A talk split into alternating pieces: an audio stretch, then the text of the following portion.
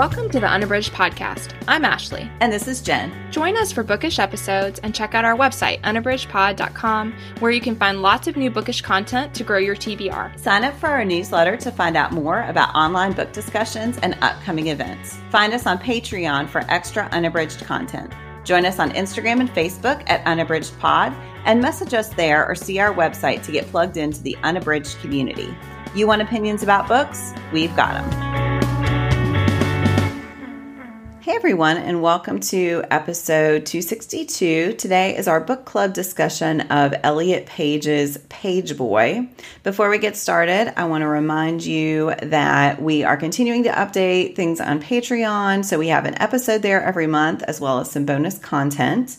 And yeah, we would love to invite you to check that out as a way to help support us and to show that you enjoy the podcast. So you can go to patreon.com slash unabridged pod for more information. All right, before we get started, we're going to do our bookish check-in. Ashley, what are you reading? So, one of the things I'm reading right now is Adiba Jaigirdar The Do's and Donuts of Love. and um, this is a super fun book that is a YA book about a Bangladeshi Irish character. Um, Sharon is her name. And she is a baker, as the pun in the title suggests. She works at a donut shop with her parents who immigrated from Bangladesh. They have their donut shop. They are successful, but also needing to kind of up their social media and stuff like that. Like they have a very successful business, but they also are Sharon is seeing how they maybe need to transition a bit as things become more online and social presences become important and all those ratings and reviews, stuff like that. So she's kind of aware of that. And she also loves baking and she would eventually like to have her own shop. And so, because of that, um, there's an opportunity. It's going to be the first ever junior Irish baking show. Hmm. And so as that opportunity becomes available, Sharon is like, oh, this is awesome because this could give me a great chance to get a leg up in the, you know, in her own pathway, but also she feels like it's a great idea for her family's donut shop. So she kind of sees as something that could benefit her and, you know, benefit them in multiple ways. And so she decides to audition for that. But she's also dealing with the fact that she and her girlfriend have broken up. And I don't want to give any spoilers, so I was like, how should I say? Mm-hmm. There are things related to her girlfriend's family, also has a shop. And so there are some things related to the audition for the Junior Irish Baking Show that caused some conflict for the two of them. Chris is the ex girlfriend's name, and they that caused some conflict before the book starts. So you know that they used to be really close, but now they're separated, and Sharon is dealing with that, and you know the all the heartbreak that comes with a breakup and those dynamics. And so she's kind of dealing with that as the story's unfolding. So that's the premise. And I mean, I love this. I love the title. The cover caught my attention. I just was like, oh, this seems like just it's a celebration. It's a celebration of the joy of food. It's a celebration of how culture and food connect. And it's also just a celebration of Sharon as this amazing character who is so ready to take things on and go out there and find her way, but is also, you know, it has some insecurities and has some things to navigate and also is dealing with how people perceive her. Like it opens up this doorway of people, there's scrutiny, there's commentary, things like that, that she's having to deal with. And she's having to navigate that um, as a child of immigrants, as a person of color. She's having to navigate some things that are really hard. And yet, I think she is just such a courageous and fun character. And it is a fun book. Again, I think the mm-hmm. title shows like that you know the author's got a fun perspective there's a lot of great puns throughout and things like that so that all is really fun so i am thoroughly enjoying it i'm listening to this one on audio thanks to libro fm and so far i think it is really great so that's adiba Jaigirdar the do's and donuts of love that one sound. I really need to get to that one. When you posted about it at some point on Instagram, I was like, "Oh yeah," because I'd seen it around. I wish I'd seen it more, but I'd kind of forgotten about it. So yeah, I need to pick that one up. Yes, it is great. And it is one that I would like to see get even more attention because I just feel like it's such a really cool perspective and just a lot of fun. And I think it does a nice job of exploring the sensation of reality baking shows. Mm-hmm. So that's cool. That's great. What about you, Jen? What are you reading? So I have just started Claudia Gray's The Murder of Mr. Wickham. And I had predominantly known Gray as a YA fantasy author, but in this one, she takes Austen's characters from her six major novels and puts them in a single house because of a house party, and there is a murder mystery. so so she has this great note at the beginning where she lays out she sort of assigned years to each of the books so darcy and elizabeth are the first to have gotten together so their children are now grown. So their son, Jonathan, is a main character at the house party as well. And then she has characters all the way down to Marianne from Sense and Sensibility and Colonel Brandon, who just are newly married. So you see that she's created these projections of what might have happened to these couples post marriage. And so Emma and Knightley from Emma decide to invite their friends, their distant relatives, their tenants to their home and they're sitting down to dinner and there's going to be this huge rainstorm and then all of a sudden Mr. Wickham shows up. And Wickham, if you don't know, is kind of the villain of Pride and Prejudice and he is this sly person who was constantly trying to get more money and to make himself look better and to get revenge on the people that he thinks have wronged him.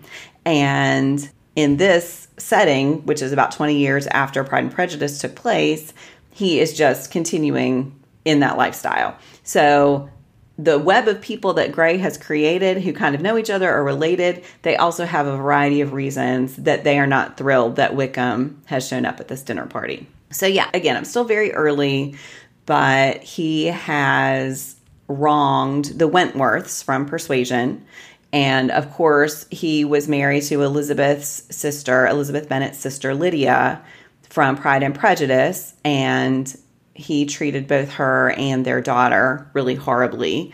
And then there are some people that we aren't quite sure what he's done to them, but they are definitely not too thrilled that he has shown up. So yeah, that that's kind of where I am, where like the the pieces have just been in put, put in place. Obviously, he's going to die because the title. But this is a planned series. So the second book just came out. I'm eager to get to that already because I can tell I'm going to love this. And this is part of my Read Austen 23 Buddy Read slate. So yeah, I'm anxious to see what people have thought of it. But Gray's writing is strong. I think the way that she's taken these characters and remain faithful to their personalities, even as they're interacting with each other, is really fun. So, yeah, that is Claudia Gray's The Murder of Mr. Wickham.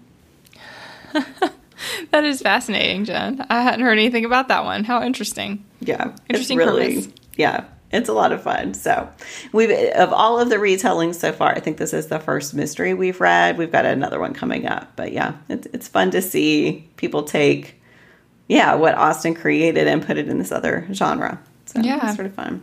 Cool.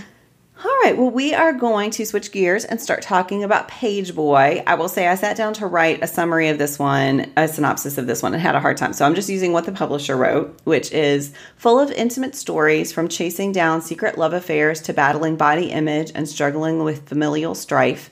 Pageboy is a love letter to the power of being seen.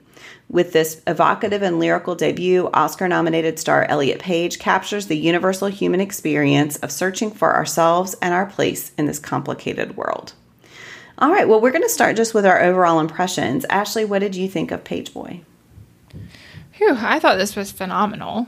I felt like I've seen Elliot Page in several films. I, I've watched Umbrella Academy, and I have always admired him as an actor, but certainly knew nothing about him as a person, really. And I think I was struck throughout by how brilliant he is, but also how conscientious he is about other people and how that concern for others and the awareness of others is in a lot of ways what was so hurt like as you read page boy it's what's so hurtful throughout the story is that i felt like elliot page centered other like always tried to do what he thought other people wanted him to do mm-hmm. and certainly had a lot of pressure to perform a certain way to be a certain way. I mean not just in in his work but in general to perform a certain way to be a certain way. And all of that was very gendered. And he knew essentially from the beginning that that was not did not feel right. And yet you know we see him he's well into his 30s and just now has written this and just now has transitioned. And so we see how even though his inner self had known that things needed to be different that it took a very long journey and a very painful one to get from where he was to where he is today and the story that he's telling in the book. And I just felt like it, it I thought it was phenomenal, but I I a lot of it felt very painful. Mm-hmm. Just because I hurt for him. And I think even sometimes he's telling the stories as is, like, you know, as this happened, this happened, this happened. But for the reader, I mean, I'm just like, oh my gosh, like so much pain and so much heartbreak and so much that I felt throughout could have been avoided mm-hmm. if people could have just heard him, seen him, believed him, that things could have been a lot different so much earlier.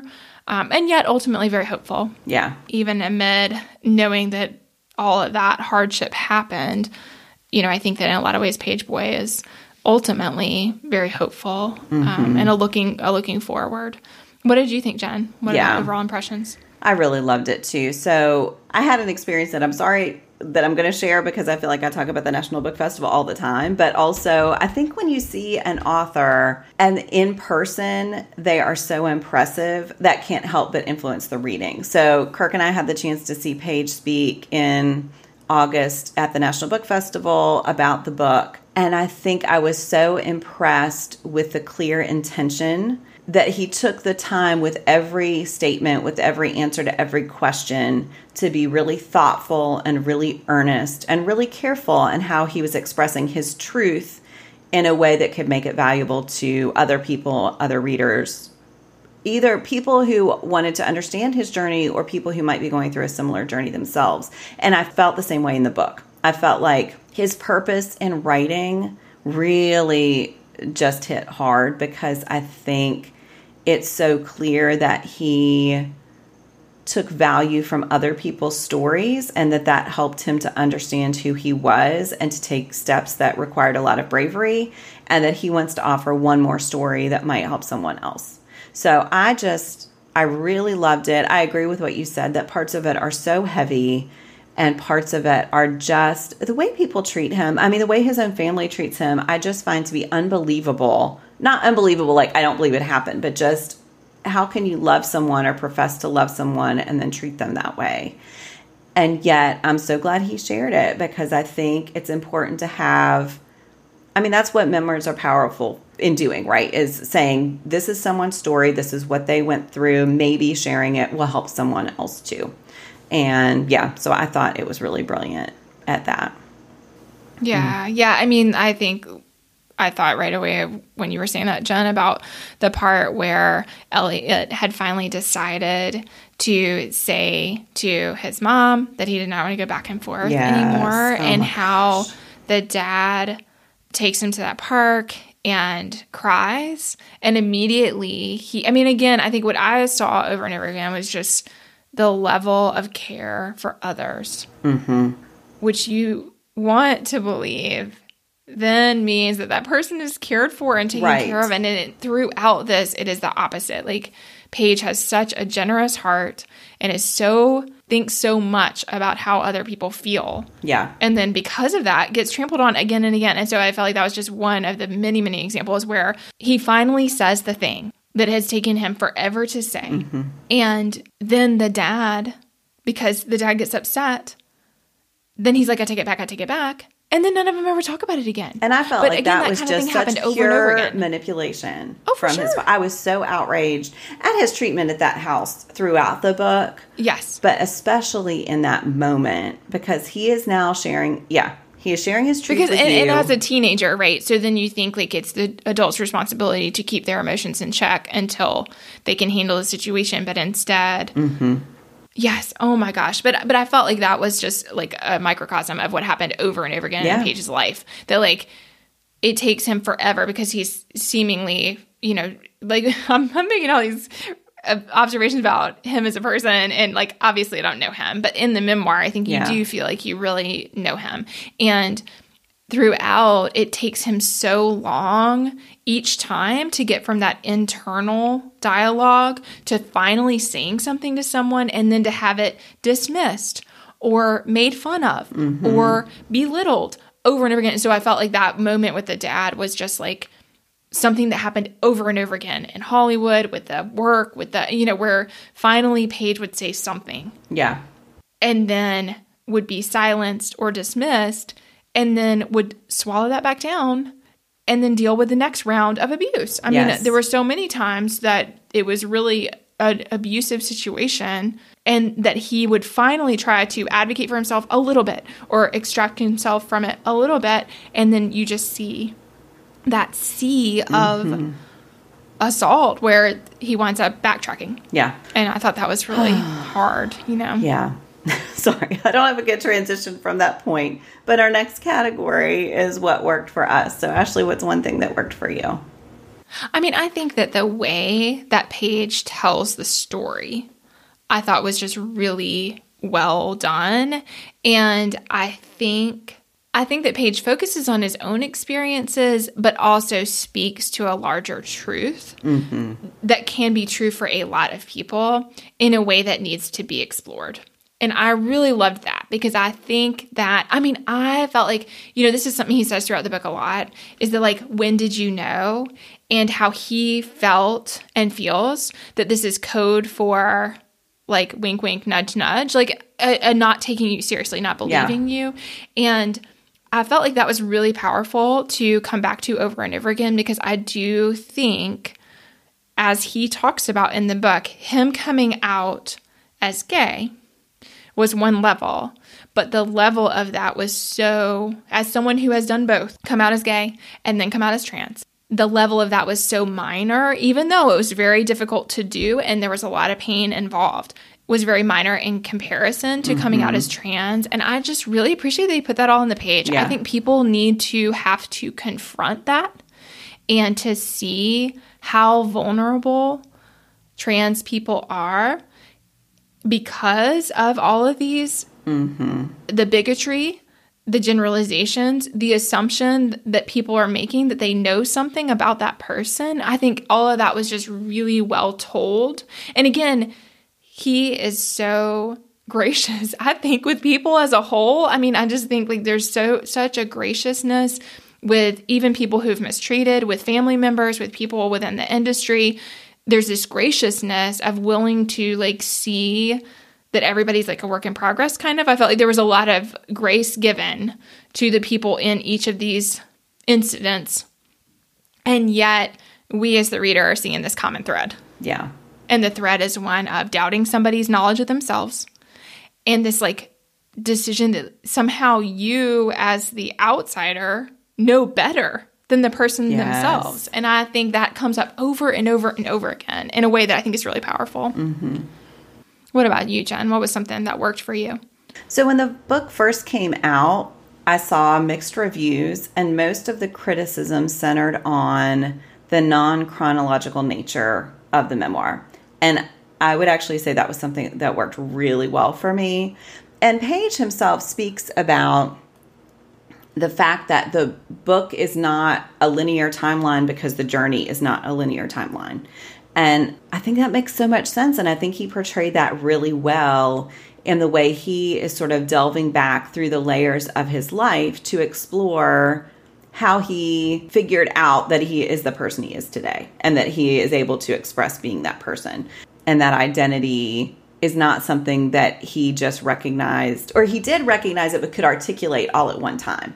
And then it took all of this work with all of these different people, you know, friends and family, both that he had to get this these supporters but also work through the people who were in opposition to him speaking his truth. Yeah, I just I really am puzzled I will say I read the print and some people listened and maybe that's harder to Did you listen? Or? I listened, Jen, and I feel like it is not a valid criticism. Okay. Okay. My, I wasn't sure if it was feeling. harder to follow on audio, but I will say in print I did not find it to be difficult to follow. I thought no. it was really clear the the connecting threads that he was drawing through these different stories and that you know, this one thing that happened to him in Hollywood related to this incident in his family.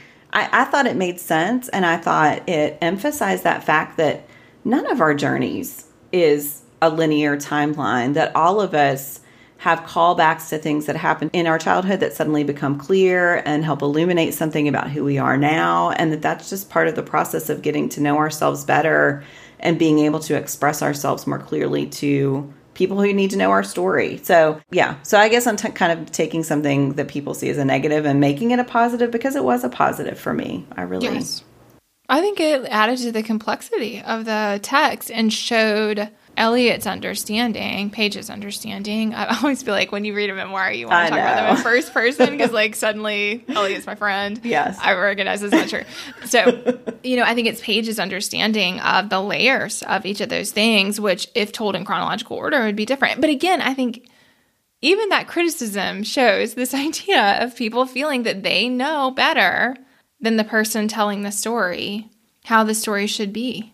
And I just am very critical of that because I think that it goes back to this idea that people are making a lot of assumptions about thinking they know something about how someone should be. I mean, I think it's exactly what Page explores throughout the book is mm-hmm. this endless pressure to be something that's defined not in any way considering him as a person.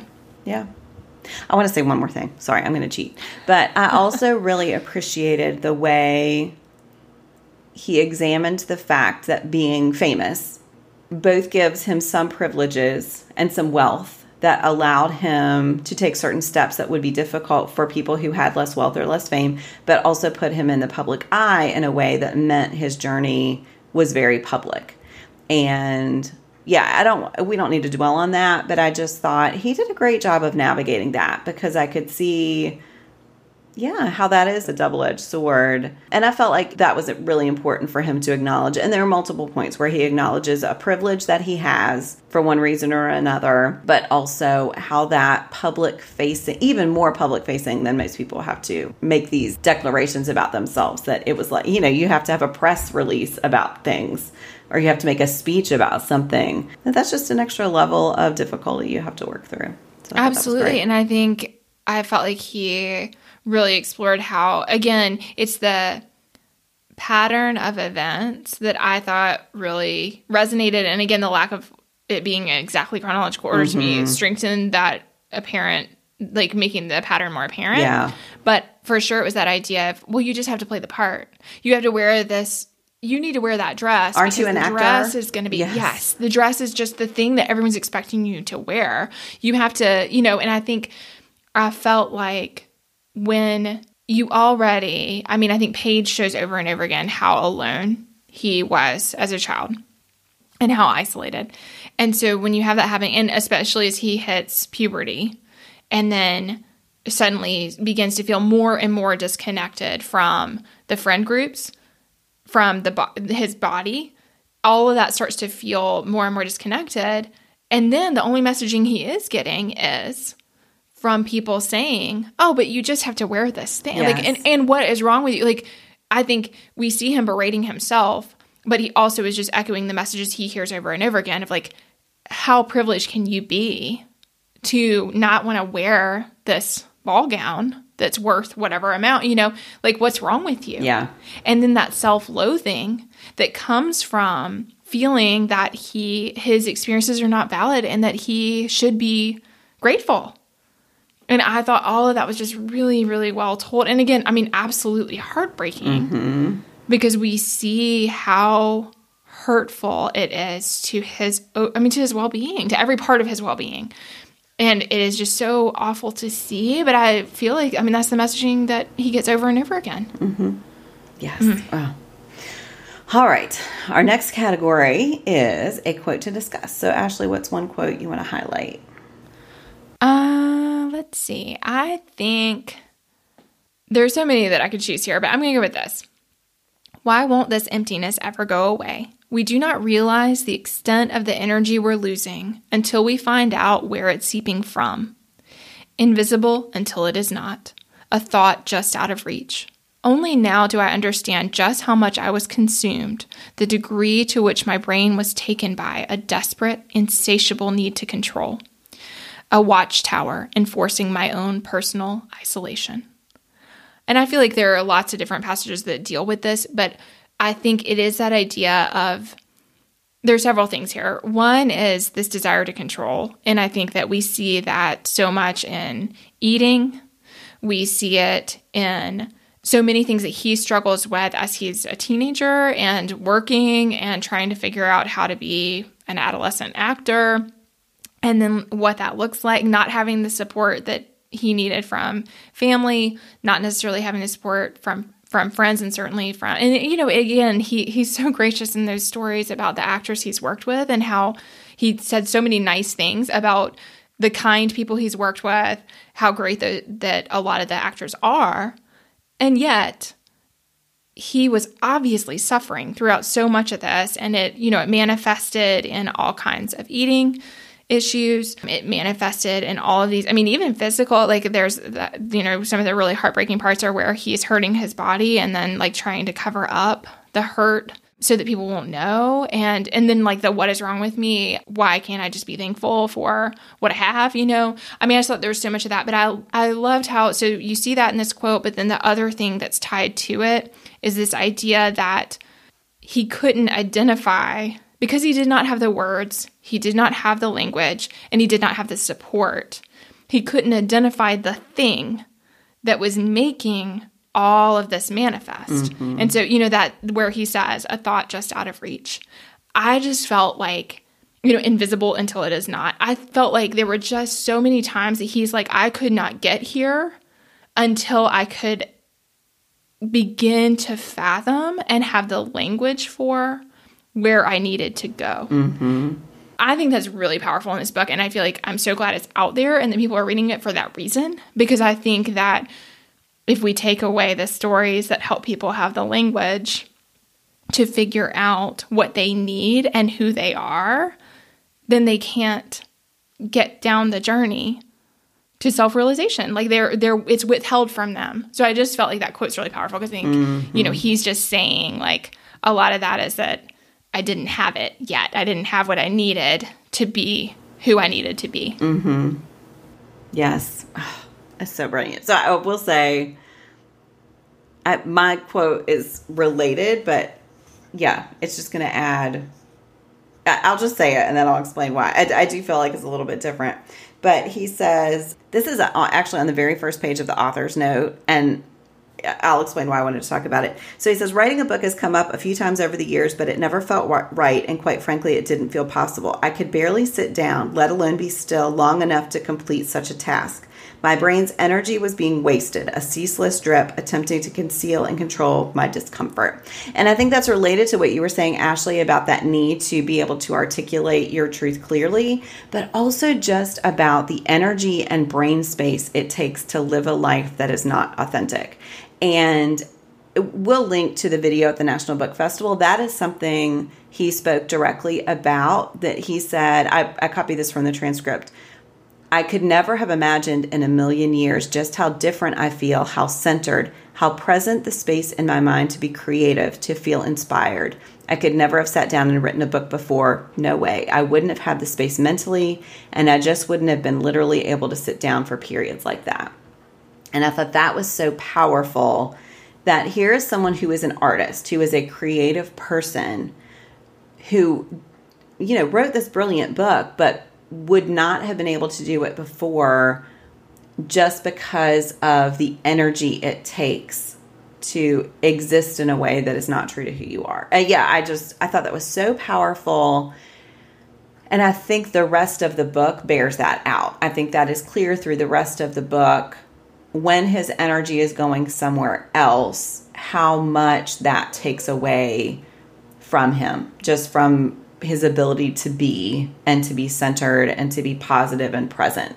I don't usually pick a quote from the first page, but I felt like that one just set up this thesis that I felt through the rest of the memoir. Yeah. Yeah, absolutely. I mean, I think even the what what people see as success for Page, who is a phenomenal actor mm-hmm. and has been in so many things, but even that success was all because the comfort that he felt most often was within roles. Yeah. Because he could be into a character's role and felt space there to be that character and i felt like you know you see that here that like that that aspect of creativity was perhaps more accessible than other areas of creativity because that was the one thing he felt that he knew how to do yeah and felt comfortable doing is being in those spaces creatively um, whereas you know finally he is in a different place. That's what I kind of want to cheat and share one other quote. Yeah, is that okay? Of course. Um, I just wanted. To, I just wanted to share when he says, "After I came out, shockingly enough, the world did not end, and I was happier." And now I had that as a reference in my chest pocket. If you can do that, you have nothing to be afraid of, I'd mutter to myself. And I love that too, because I think that we see that that that is a journey that even after coming out of course the story does not end and that it's not a single one time thing. And even in a situation with someone of fame who does proclaim in a way that is going to hit a lot more ears than somebody who maybe feels they have to come out over and over and over and over again still it's not going to mean that suddenly it's all sunshine and roses and everything is easy. Right. And yet he's like once i did this thing i could remind myself that I had done it and that that helps me carry on, you know. And I felt like that was really something that comes up a lot in the book too, but that's really powerful. Yeah, agreed. All right, what is a book that you would recommend as a pairing for this one? A lot came to mind. I mean, in some ways, I think this one is very unique, but at the same time, I think it is. We're seeing more and more, thankfully, stories that do tell of these journeys to find your identity, to speak your truth, and to help other people know that basically. And so one that I wanted to share is George M. Johnson's All Boys Aren't Blue. So this one is a memoir as well, and it's a series of personal essays. I listened to this one on audio. I thought it was phenomenal. And I think that we see with George M. Johnson, there are definitely some common threads about feelings that there's a certain way to be and that that is running throughout a young person's life about there's a certain way to be, you know, as the t- title suggests in this, all boys aren't blue. This idea that a boy is supposed to be a certain way, and that if he is not that way, then he's not a boy. Mm-hmm. And that there's no space for a continuum or this idea of different ways to be. And so we really see in their memoir this exploration of how all of that is a very limited way of viewing the world and that it has some really profound ramifications for the young people in that world. And so I think we're I mean we're seeing that play out and seeing how that can really hurt a person who is trying to be their authentic selves.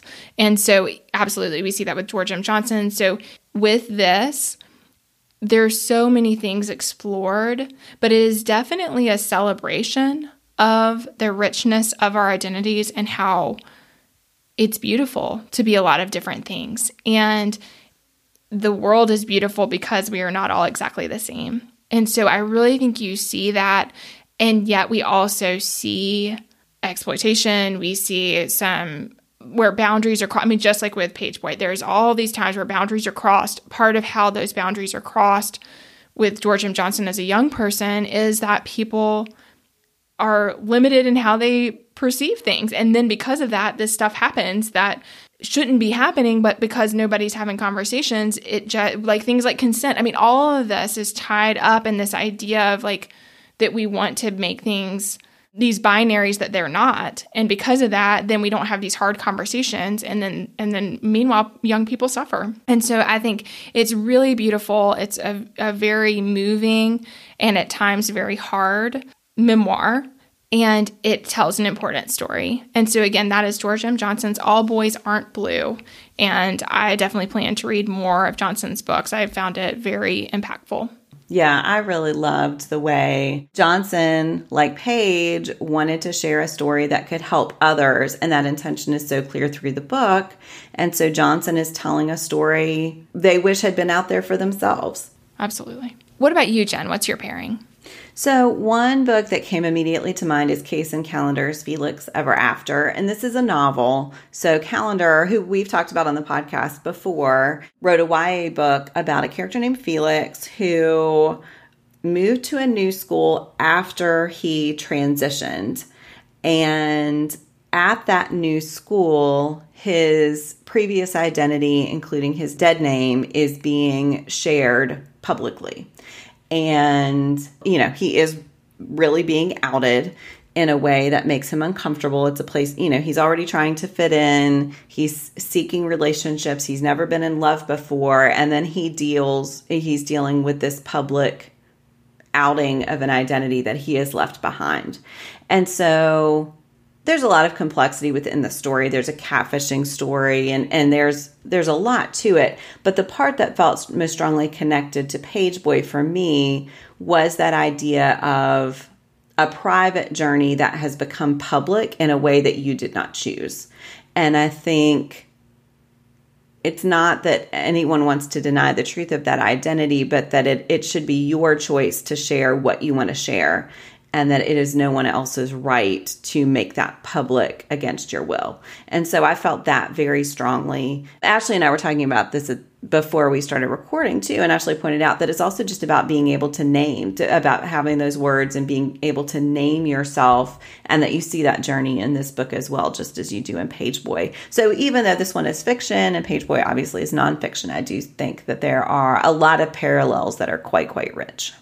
Yeah, yeah. I think just that not even having the words, I think one of the things in Felix Ever After that I loved was just that he wants to know what things fit for mm-hmm. his identity and he's trying to figure all that out. And it's hard when no one has even given you words to explore with. So, yeah, I think that's really powerful. I, yeah, I loved that one. I love Callender's. Mm-hmm. I need to read more. Um, but yeah, I really yeah. That's what, what I was thinking about George M. Johnson is that I loved the memoir so much. I need to read their other work too. So. Yeah. All right. Well, we'll close out this discussion with our bookish rating. Ashley, what do you think? I mean, five five bookish hearts for me for sure. What about you, Jen? Yep, same. Feel like sometimes I mean, we're very predictable. So, I'm so I'm so glad this story's in the world, and I just I really appreciate Elliot Page being willing to tell the story. I think it's hard to put your personal life. I think that Page seems like, you know, a relatively introverted and private person, considering the fact that he has a very public life as a movie star.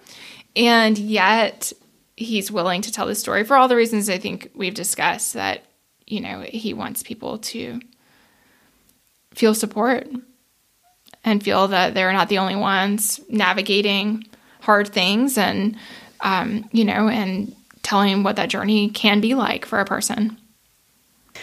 All right. Well, we will end now with our spotlight segment. Ashley, what do you want to spotlight today?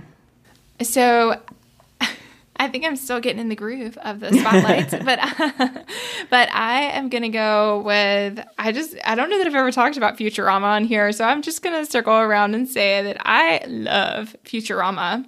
I have watched it many times. I find it very comforting. And so I just wanted to circle back that Futurama has their a new season 10 years out that has just come out in the summer. So for Futurama fans, I just want to say that one, I love Futurama, and two, I'm so excited that there are new episodes. So, mm-hmm. what's your spotlight, Jen?